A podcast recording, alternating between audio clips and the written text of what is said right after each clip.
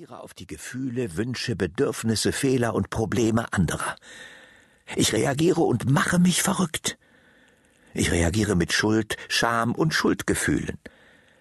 Ich reagiere, weil ich glaube, reagieren zu müssen. Ich reagiere mit Sorgen, Schmerz und Kontrolle.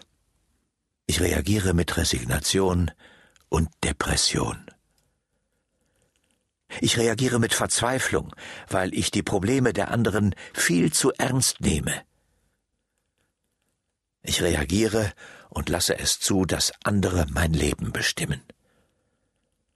Ich reagiere, weil ich Angst davor habe, was geschehen könnte. Diese Aussagen zeigen eine tief traurige Lebenseinstellung. Haben wir uns dermaßen von Menschen abhängig gemacht? Wir haben auf Ruhe und Frieden verzichtet. Mit Augen und Ohren, die wie ein Radar auf andere Menschen gerichtet sind, nehmen wir alle Gefühle, Wünsche und Bedürfnisse der anderen wahr. Warum nehmen wir vieles, vielleicht sogar alles, was von anderen Menschen kommt, so ernst? In der Bibel steht ein kluger Rat. Werdet nicht der Menschen Knechte.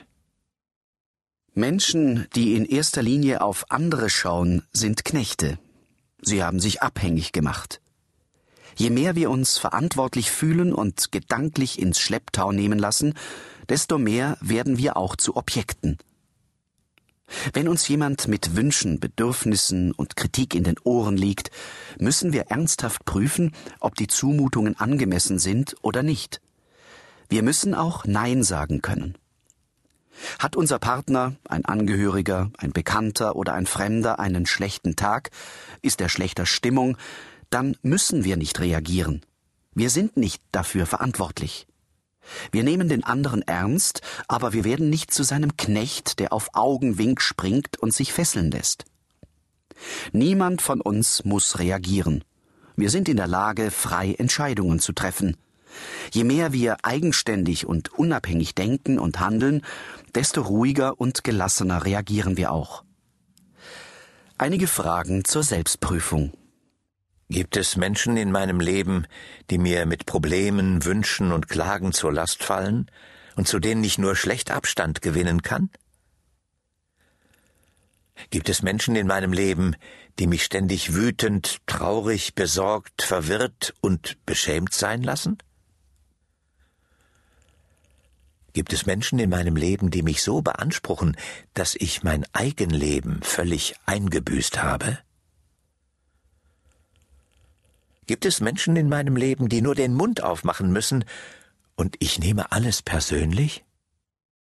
Sie haben einige dieser Selbstaussagen mit Ja beantwortet.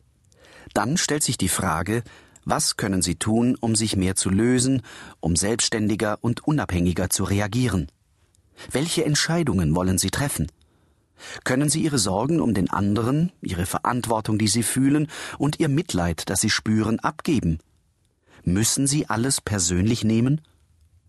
Wer alles persönlich nimmt, belastet sein Leben aufs schwerste. Wer sich vieles, was gesagt, geschrieben und dahergeschwätzt ist, zu Herzen nimmt, wird herzkrank. Zur Illustration ein Fall aus der Praxis. Edith ist eine sensible Frau von 34 Jahren. Sie ist jung verheiratet, hat zwei süße Kinder und ist, wie sie selbst sagt, mit den Nerven fertig. Sie beherrscht die Kunst, alles und nichts auf sich zu beziehen. Wenn der Postbote an ihr vorbeigeht, ohne zu grüßen, bekommt sie ein schlechtes Gewissen und grübelt, was sie ihm angetan haben könnte. Wenn sie nach dem Gottesdienst nicht mit einem freundlichen Händedruck verabschiedet wird, durchleuchtet sie alle Reaktionen der letzten Woche und prüft, was sie schuldig geblieben ist. Sie ist eine Meisterin darin, hinter allem die verrücktesten Provokationen zu vermuten. Der eine schaut sie böse an, der andere interessiert sich überhaupt nicht für sie, der dritte gönnt ihr nicht das Salz in der Suppe, der vierte verwünscht sie, und der fünfte ist ein Lump, der sie betrügen will. Edith ist Tag und Nacht mit Menschen beschäftigt, die ihr Probleme auf die Seele binden, die sie verstehen, erklären und lösen muss. Edith lebt nicht, sie wird gelebt.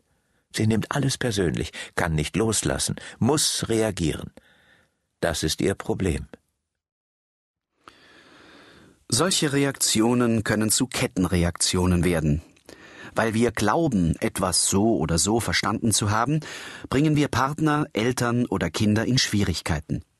Die fühlen sich in Anspruch genommen, reagieren ärgerlich und belasten uns jetzt erst recht.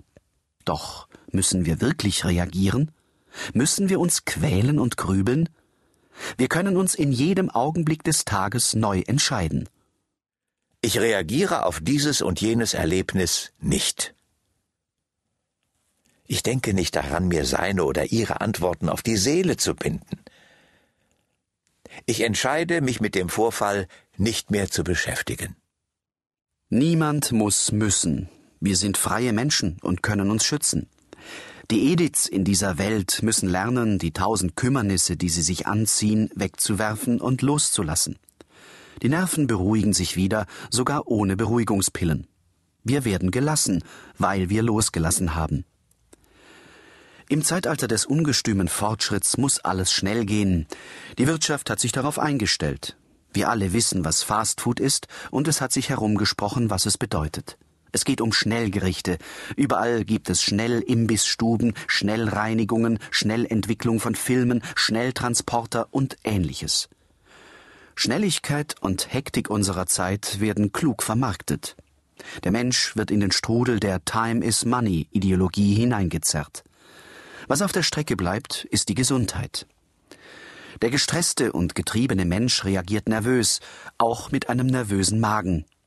Inzwischen gibt es eine Slow-Food-Bewegung. Sie hat sich dem langsamen Essen verschrieben. Ihr Vereinssymbol ist die Schnecke. Sie wird nicht als besonderes Genussprodukt verherrlicht, sondern soll als Symbol für Langsamkeit gesehen werden. Den Anfang machten 150 Genießer in München, die das Ziel verfolgten, Schnellgerichte nicht im Eiltempo, möglichst noch im Stehen herunterzuschlucken, sondern Appetit auf qualitativ gute und reine Produkte zu machen. Inzwischen gibt es in 35 Ländern viele Anhänger. In Deutschland sind es schon viele Tausende. Wer langsam isst und viele Male kaut, der demonstriert in der Regel Ruhe und Gelassenheit. Wer schluckt und gleichzeitig trinkt, demonstriert Unruhe, Hektik und Getriebensein. Essen wird zur Nebensache, weil Ehrgeiz, Karriere, Ziel und Planerfüllung einen höheren Stellenwert haben. Die Korrektur des Lebensstiles ist allerdings keine Frage des Mundes, sondern eine Frage der Einstellung. Wer sich Gelassenheit wünscht, muss seine Grundeinstellung zum Leben und zur Arbeit revidieren. Wie kann man bei all dem Stress zur Entspannung kommen? Es gibt negativen Stress und es gibt positiven Stress. Negativer Stress bedeutet Überanstrengung, Überbelastung, Überforderung, Übertreibung. Das Über verrät das Krankhafte. Es stört, verzerrt, bedroht, macht krank und kann töten. Negativer und übertriebener Stress ist zum Krankheitsfaktor erster Ordnung geworden. Wir sprechen bereits von Lärmstress, Verkehrsstress, Schulstress, Berufsstress, Wettbewerbsstress, Alltagsstress, Ehestress, Leistungsstress, optischem Stress, akustischem Stress und Konfliktstress. Das Ergebnis ist die Überbelastung. Biologische Funktionen des Menschen versagen, die Spannung wird unerträglich. Dieser Mechanismus, der zu unserem Schutz und zu unserer Verteidigung in unser Leben einprogrammiert ist, wird nun zum Instrument der Selbstzerstörung. Fakire haben die Fähigkeit, einen Teil ihrer unbewussten Lebensfunktionen willkürlich zu steuern. So können sie beispielsweise ihren Herzschlag und ihren Kreislauf willentlich beeinflussen und sogar ihren Blutdruck verändern. Aufgrund dieser Beobachtung hat der Berliner Nervenarzt J.H. Schulz im Jahre 1920 die Methode des autogenen Trainings entwickelt. Diese konzentrative Selbstentspannung ermöglicht es dem Lernenden, Zustände und Vorgänge des eigenen Körpers, die normalerweise nicht wahrgenommen werden, bewusst zu empfinden, sie bis zu einem gewissen Grade zu beeinflussen und damit zu kontrollieren. Diese Methode hat sich bei psychosomatischen Störungen als sehr hilfreich erwiesen. Darunter versteht man krank